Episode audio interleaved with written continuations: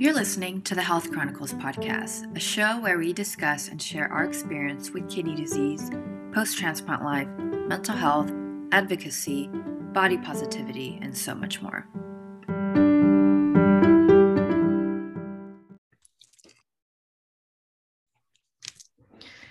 Welcome back and thank you for joining us today. I'm your host, Heedle, and joining me today are my co hosts, Fatu and Faduma.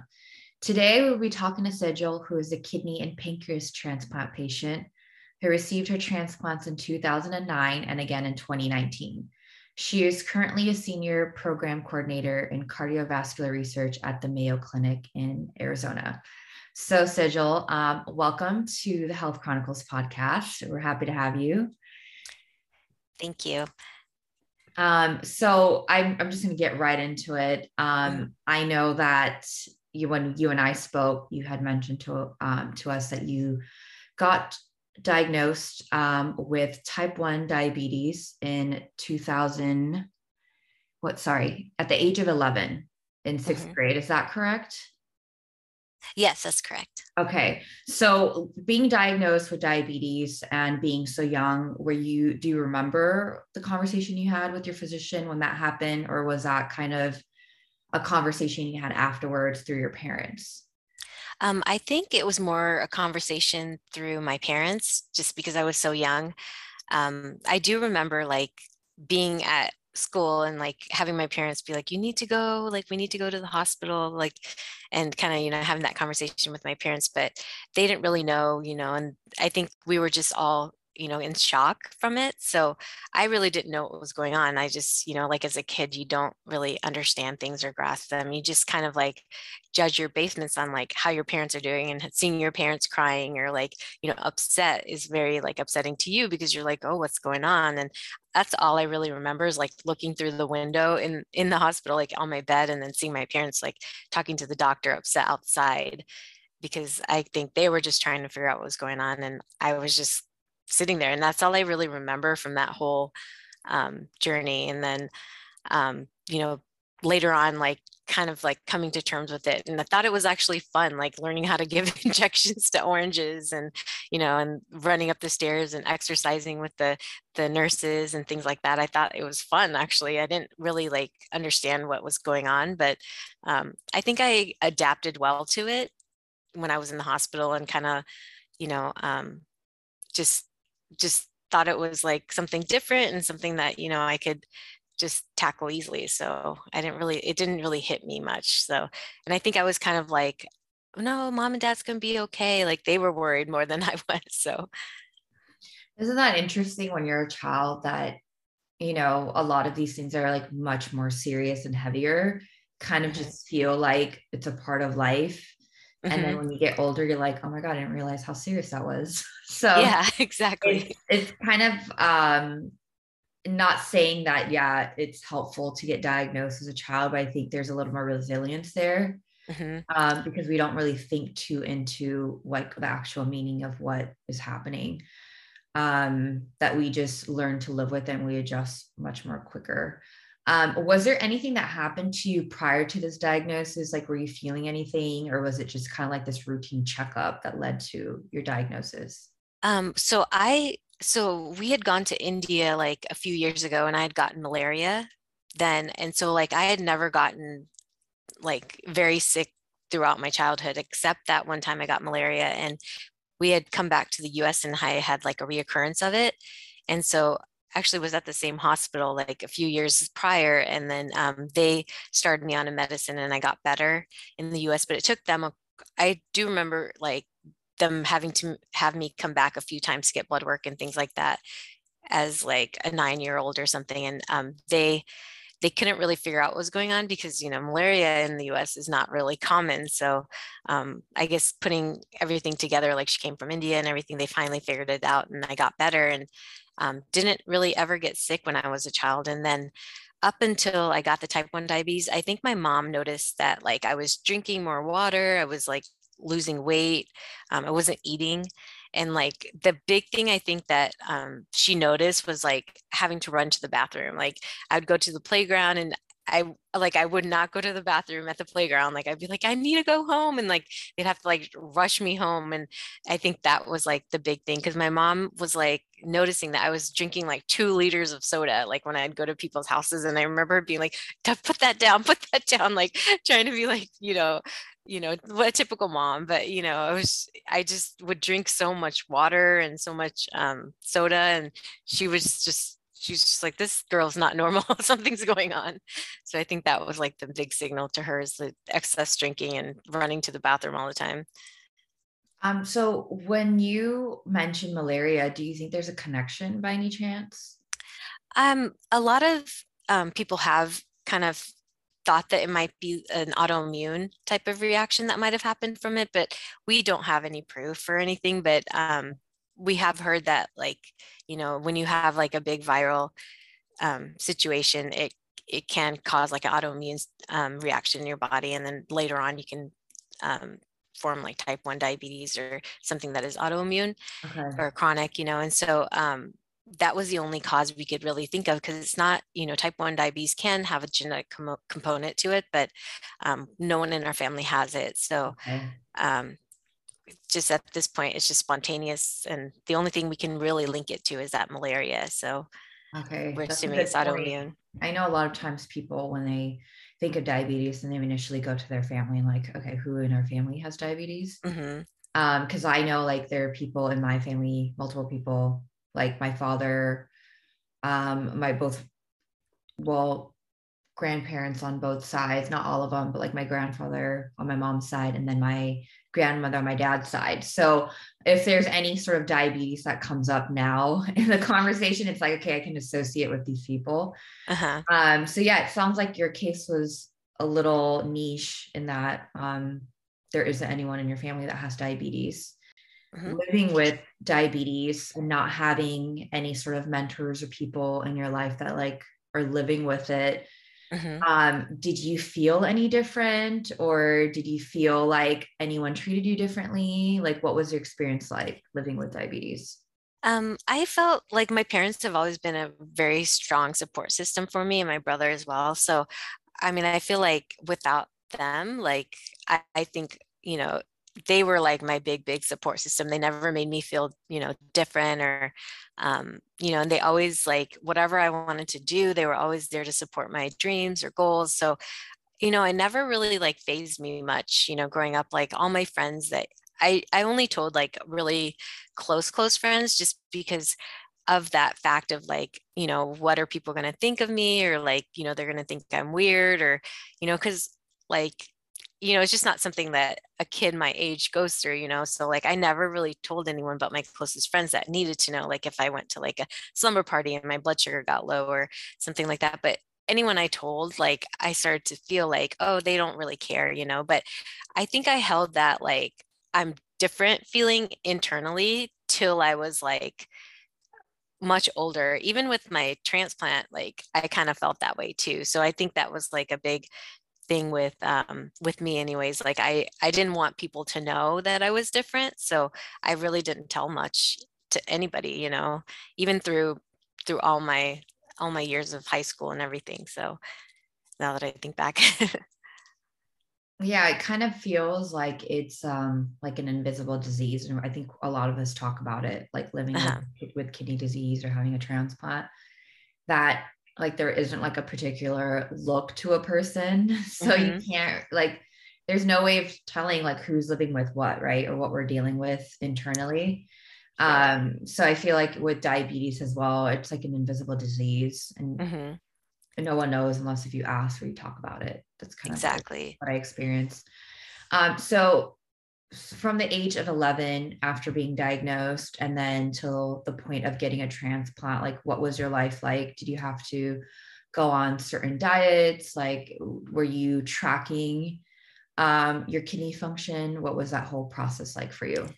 So when i was younger i didn't re- i wasn't really aware of like my kidney function or anything. I think like you know my parents would take me to my regular visits and then I'd do blood work. And I think I was pretty compliant till I was about uh, probably in like 10th or 11th grade is when I was like, I, you know, I hate diabetes. And like, I would just, I would just want it to be normal. Like I think I would, um, you know, eat anything I wanted to, and like my insulin, you know, if it was there, I'd take it. If I didn't, and so for a few years, I did have like a rough time. Like I think it was probably like my sophomore, junior year. I did have a hard time controlling, and the doctors, you know, even though like I was doing that, I would still go to my doctor visits because my mom would force me to, and um, I did struggle a little bit, like 11th and 12th grade, and then. Um, or I'm sorry, 10th and 11th grade. And then my senior year is kind of when I started like realizing like I'm going to have to go to college and I'm not going to have my parents around. And, and so they had um, kind of introduced the insulin pump to me at that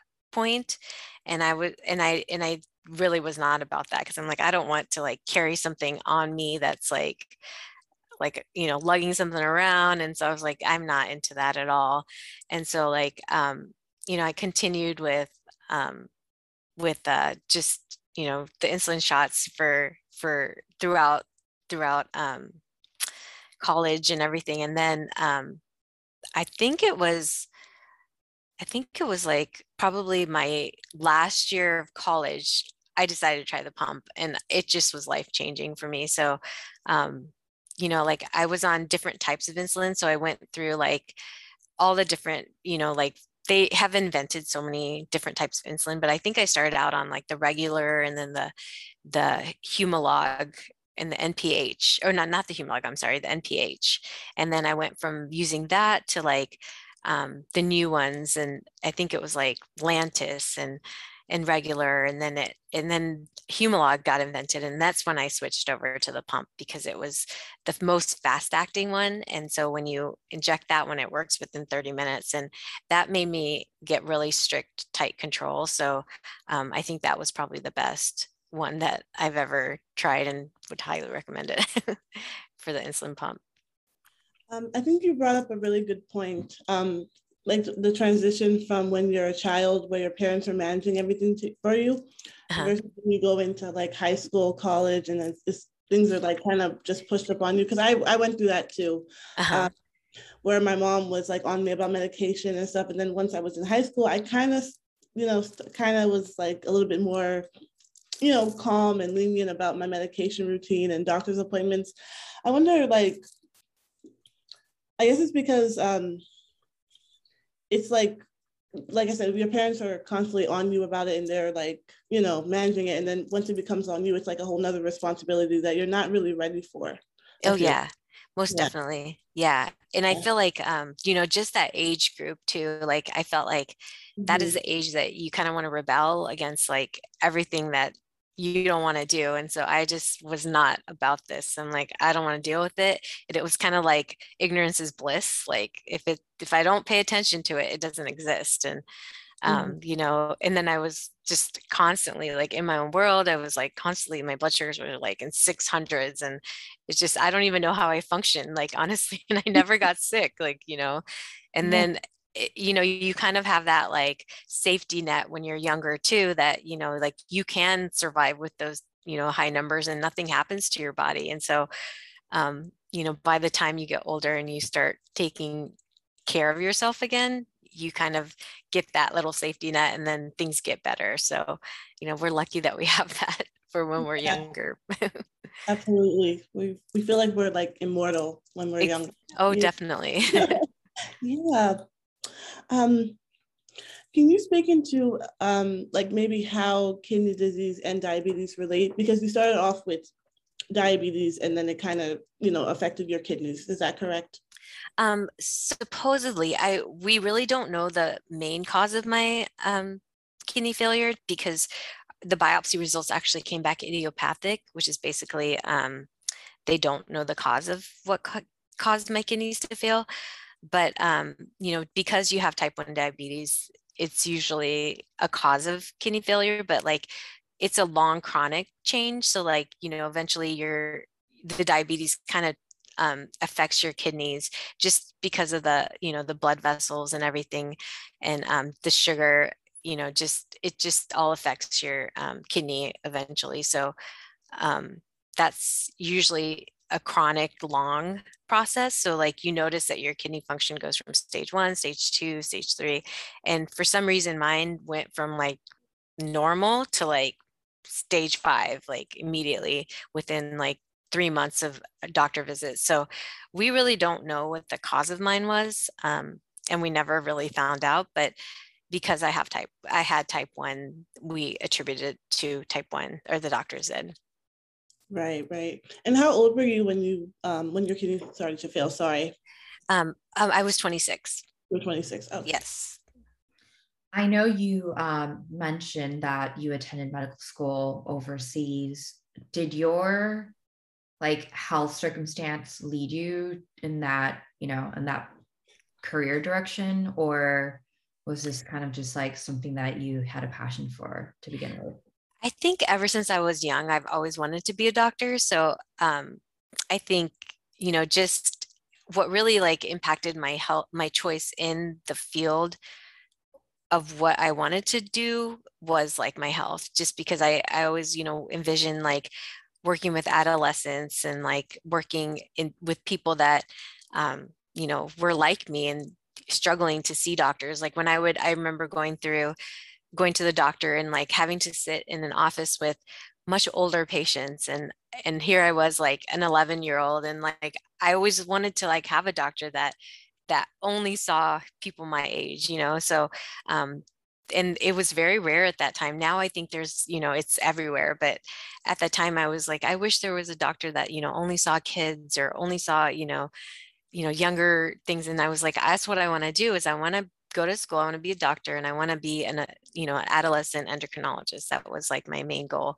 and then you know through years you learn things and you see things and you're like well actually i want to do this or that and and so you know i've changed um, fields many times. And now, you know, my passion is definitely nephrology and transplant just because it's personal to me. But um, yeah, at the time, I definitely wanted to do adolescent endocrinology. So, um, but I did always want to be a doctor when from when very young. Yeah, I feel like um, having some sort of health diagnosis, or if you're living with chronic illness, that there is always this pull of wanting to like support other people, or at least that's what I experienced Mm-hmm. Did you feel like you having your health condition would create any setbacks for, you know, um, for you to become an MD or to be in the medical space? Um, no, actually, you know, I that never ever crossed my mind just because yeah. I had such a strong support system and you know everything I wanted to do like my mom and dad were always like yes like you can do it and it was never like about health, but it was more like they were kind of like upset that I was like leaving them. So they're like, Are you sure you want to go to a different country? Or like, you know, and all that kind of stuff was more what they were more worried about versus like my health because, you know, I mean, if if they were worried, they never like stressed me out with it. So from from my standpoint like i just knew like anything i wanted to do i could do it. Like it never it never crossed my mind to be like oh i can't do this because of my health or anything like that. It's interesting because i feel like um i had an interest in going to the medical field because i was diagnosed with chronic kidney disease at 15 mm-hmm. but i always felt compelled to work with people and i felt like this would be like a good combination of both um, but I was told, I think at the very beginning, like, you know, because of the state that I was in, or like getting a transplant and being immunocompromised and all those things, it's like being in a hospital is not the, is like one of the least sanitary places. And you're mm-hmm. constantly coming in contact with people that like are sick and what have you. So it's like not the most suitable career because mm-hmm. you like your health may be jeopardized. So I just find it fascinating how like people projecting their own concerns can kind of like influence you and then you're more likely to get influence at a younger age because like looking back at it now i think i would speak into it like how your parents spoken to you wanting to pursue mm-hmm. your passion right and your interests yes. versus thinking like okay avoid this place because it might like get you sick or what have you because i feel like everyone's so different like there's no need to like create this general idea of something. Yeah that's interesting that you say that because i did actually um, so i actually finished medical school and then i had my transplant so kind of a little different experience than you did. And actually i had a couple of people actually bring that up. And so that kind of like it didn't necessarily influenced me, but it kind of like steered me away from like necessarily doing my residency. So I did end up going into clinical research, not only because of that, like I always kind of had in the back of my mind, like I do want to do my residency, but I went into clinical research and actually enjoyed it and stuck with it just because, um, you know, I loved it. But at the same time, like I also kind of had that in the back of my mind, like if I do residency, I'll be, you know, potentially in a place that I could catch something and you know it may affect my own health and is it worth it you know? So that is interesting that that kind of happened to you as well. Yeah it's it's always kind of about who you're around sometimes too because like if I had not heard that then I may have pursued you know and finished my goal of like you know finishing residency and becoming like a true doctor so. Exactly exactly. I completely agree. Yeah um the same thing um I had a, a a similar experience. I wanted to go into nursing mm-hmm. um, out of high school, but my mom, um, you know, stopped me because she said that it was going to be too much for me and too much for my body to handle. Mm-hmm. But now looking back on that, I, I, think I really wish I did kind of, you know, still went ahead and at least tried, mm-hmm. you know, just because um, I know like we should, like our health is our number one priority, but you're, you know, being a nurse or a doctor, or what have you, you're giving back to people who you can you know actually relate to and i feel like yes. that makes me even more passionate definitely like seeing both sides of things like being the patient versus and also being you know in the in the help of patients because you've lived that life that they yeah. have and they can really like you know take a lot out from you so it's yeah. definitely definitely like you know that's the main thing i loved you know working in transplant is i have walked in most of those patients shoes and you know a lot of them i would tell them like i've been through this. The first month is hard. Like it gets better. Like just hang in there you know and um, you know that would give a lot of patients comfort and seeing that i was doing so well that would give them a lot of comfort as well because you mm-hmm. know like i know i've been there too. Like that first month is hard. Like after you get a transplant that's all you see is like oh my gosh like am i ever gonna get better? Like i feel like like I, I almost like felt like it crossed through my mind like I was actually doing better off like before my transplant because I had never had dialysis during my first one. And then mm-hmm. afterwards I'm like oh my gosh like this is this is horrible. Like my blood pressure is always low. I'm like in a wheelchair like what's going on? Yeah. It definitely is an experience you know. Yeah. Oh yeah definitely. Yeah. What else can you tell us about your experience working in nephrology for like the last four years as a transplant patient? Um, I I truly truly enjoyed it. Um, I've learned so much just about um, other patients, myself. Like, you know, it's like it's been amazing to give back to the place that actually you know have saved my life many times. You know, like throughout just you know um, just complications from the transplant and you know giving me my transplant because they gave me life and so um, i just feel like every day i go into work and um, it's it's just like i love being there because they did so much for me so um, but you know just to work with patients and and actually be a part of different um, treatments and things that will prolong kidneys like we're working on some amazing like um, different studies that are um, happening right now like there's a study that they're doing um, a stem cell transplant into the um, recipient from the donor to help um, ha- like prevent them from having to take immunosuppression medicine for the rest of their life. So you know and that's huge because like we all know like being on immunosuppressants it's it's kind of a nightmare sometimes because the side effects are sometimes worse than like the actual um, situation that we're in. So um, you know to have amazing um, studies like that. And, you know, there's a bunch of studies about antibody mediated rejection, um, you know, cellular rejection, which we all sometimes um, are always faced with and worried about because, you know, if that happens, we lose our kidneys. So, um, you know, and we're always doing like studies to help, you know, change the standard of care, like things to improve um, patient outcomes, things to see what we can do to prevent kidney disease. And um, it's just amazing um, all the studies that are out there for Mayo Clinic and and yeah. for all the organs, you know. So um, I really really enjoy where I where I work and doing what I do for um, for the patients and and the institution. Yeah, no, um, that is amazing how you get as a transplant patient, you have like firsthand experience with all of that. You know, I can imagine that being really exciting. Just um, how, like, like you said, just learning the different benefits of you know what you guys can make for patients. Like that's really incredible. Mm-hmm. Yeah, yeah, I love it. I want to ask you and kind of go back to um, the conversation of needing the uh, needing another kidney transplant because I know you got the pancreas and kidney transplant back in 2009, but then you got another transplant recently, actually not that long ago, mm-hmm. um, in November 2021. But you didn't need the pancreas transplant; you just needed to have a kidney transplant. Mm-hmm. So, can you kind of speak into how that works? Because that's a very um, unique type of situation where I think a lot of times people just get like one sort of transplant, but you've mm-hmm. had experience of having two.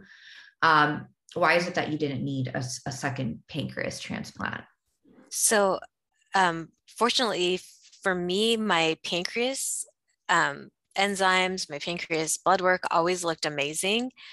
But for some reason, my kidney, um, just through time, it got scarred. Um, you know from different infections that we get like utis and and just you know being on prograf that eventually causes kidney scarring and um, fibrosis in our kidneys so um, luckily i'm not exactly sure like there's no real science to it but my pancreas has done um, well you know in terms of like everything that I've done. Like my hemoglobin A1C is like a four, and the normal hemoglobin A1C is like four to four to four to six, I believe.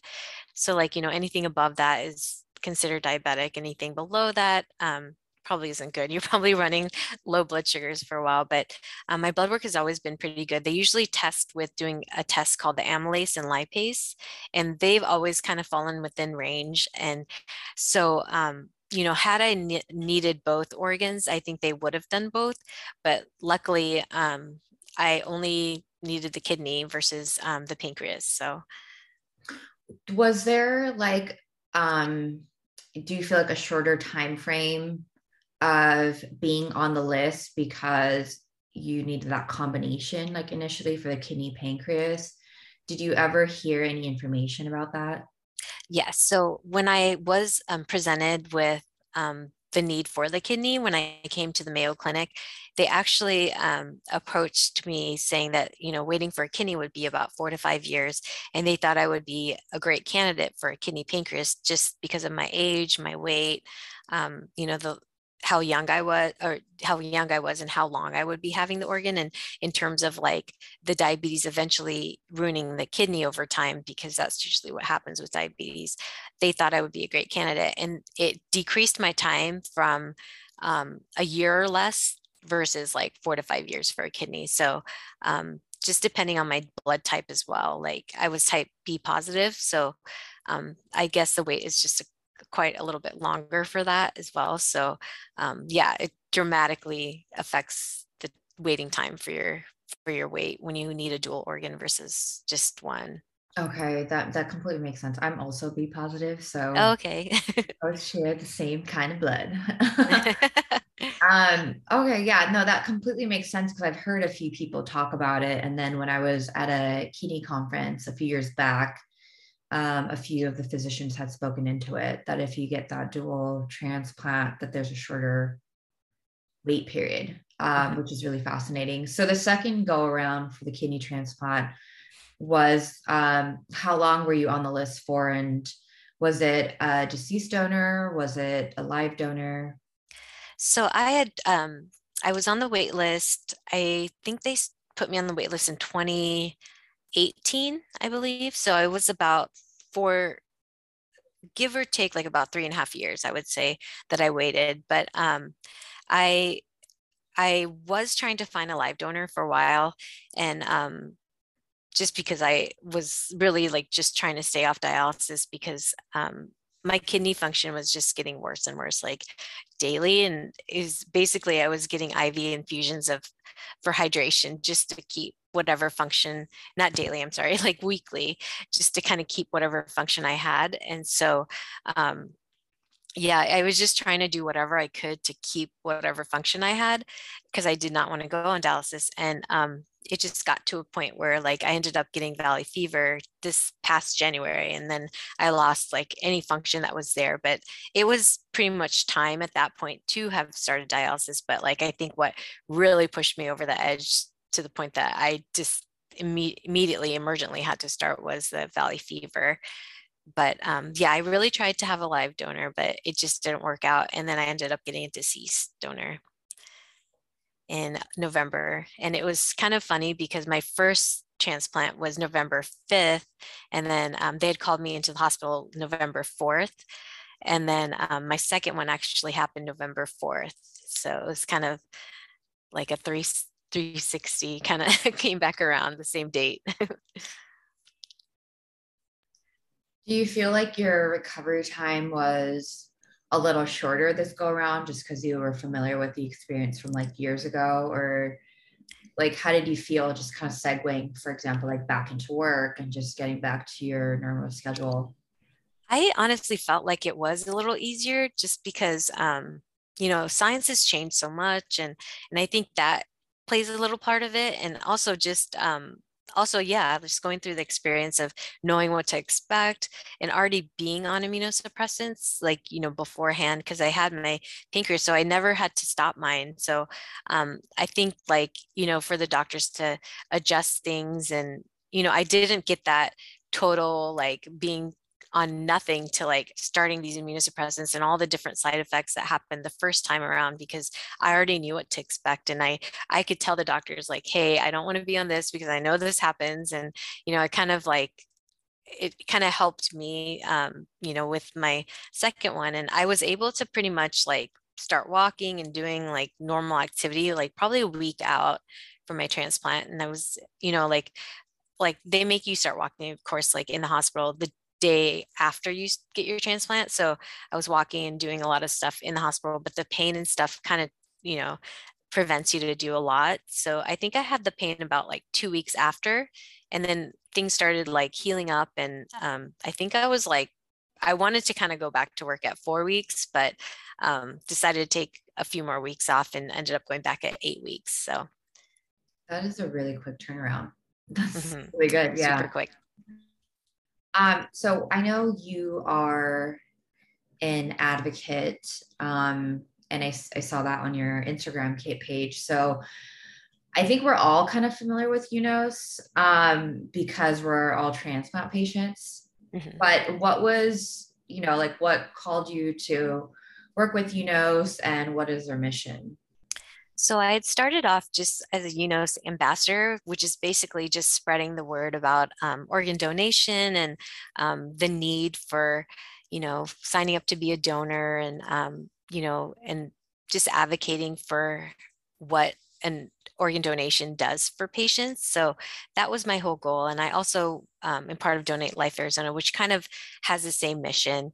And so that was where I started off. And then, um, you know, down the road, I had applied or I believe they reached out and they um, asked me to apply for a um, UNOS patient, or I'm sorry, UNOS um, patient advocate affairs for the patient advocate affairs committee. And so I'd applied and I got a three year term at large with them. So I think I just started that in July of this year. And um, it's been really interesting, like working and learning about what UNOS does for, um, you know, patients and working on how policies are implemented and giving feedback and um, you know learning about how different organs are um, based on what criteria eligibility criteria and um, and safety nets and things like that in terms of like how these organs are allocated to the patients that are most in need for them and how to get the most transplants you know most patients transplanted at at the you know at the highest number that we can. I wanted to actually ask you because i don't know if it's unos or if it's donate life mm-hmm. um that connects the transplant patient to like the donor family. I think so i think it's um actually donate life. Um, okay. yeah it depends on where like i think different different states and different um, different states have different names for it. I know most of them are called Donate Life, but I know I've heard of some other names for different states that um, you know they call it something else. But that that is um, from what I know is you write the letter you to your transplant center. Your transplant center kind of like looks over it, and then they are the ones that you know say it's okay. And then if something's wrong, they let you um, re-edit it, and then they're the ones that send it over to Donate Life, and then they're the ones that kind of reach out to the family and do all the um, the the coordination of that. So that's what I think happens. I'm not, you know, quite sure because I don't I don't you know we're not really involved in that but um, from what i know i've i never heard back from my first donor but um, from my second donor i just wrote the letter so i'm hoping that i hear mm-hmm. something just so i could thank them that's exciting because i mm-hmm. think the my co-host and i like we've talked about this before mm-hmm. if we got the experience of being able to write the letter I got the experience of um, writing the letter, but I never got connected with the family. Okay. And then on my 10 year anniversary, I wrote another letter, but I haven't uh-huh. heard from them. So I'm just like, I'll continue this whole process, but it's just cool to hear that like other people also get the opportunity to write a letter. And then I know there's probably a few that actually have been able to connect with the the donor family, which mm-hmm. is an experience. Oh yeah, I that would be amazing to be able to thank them. You know, they've done so much for us that you know we can't even we don't even have the words to say what they've done for us. So that would be amazing. Yeah, absolutely. Um, Sejal, what advice would you give to patients living with diabetes? With diabetes, mm-hmm. Um, I would say, um, you know, definitely follow your doctor's instructions. Um, I would definitely um, try to keep your blood sugars as stable as possible. Like, you know, just try to eat well, exercise. I think those are super key for, um, you know, not preventing the kidney disease. And, and I think, you know, of like there is a component that like, you know, eventually it will happen. But I think if you really take good care of yourself and, you know, make sure that, you know, you're exercising, eating well, and um, doing what you can for your health and putting yourself first, I think you can really like prevent a lot of the complications that come with diabetes. That's wonderful advice. Um, I know a lot of times people, when they get diagnosed with something, it feels like really daunting. And then usually the default is to like go in the wrong direction because you just mm-hmm. want to avoid everything. But um, yeah, it can be just simple as like exercising, you know, 20, 30 minutes. It doesn't even have to be every day, but just getting some sort of activity for your body mm-hmm. and kind of making choices at the end of the day. We're excited to have you on this call and thank you for sharing your story with us. Yeah, thank you guys for having me.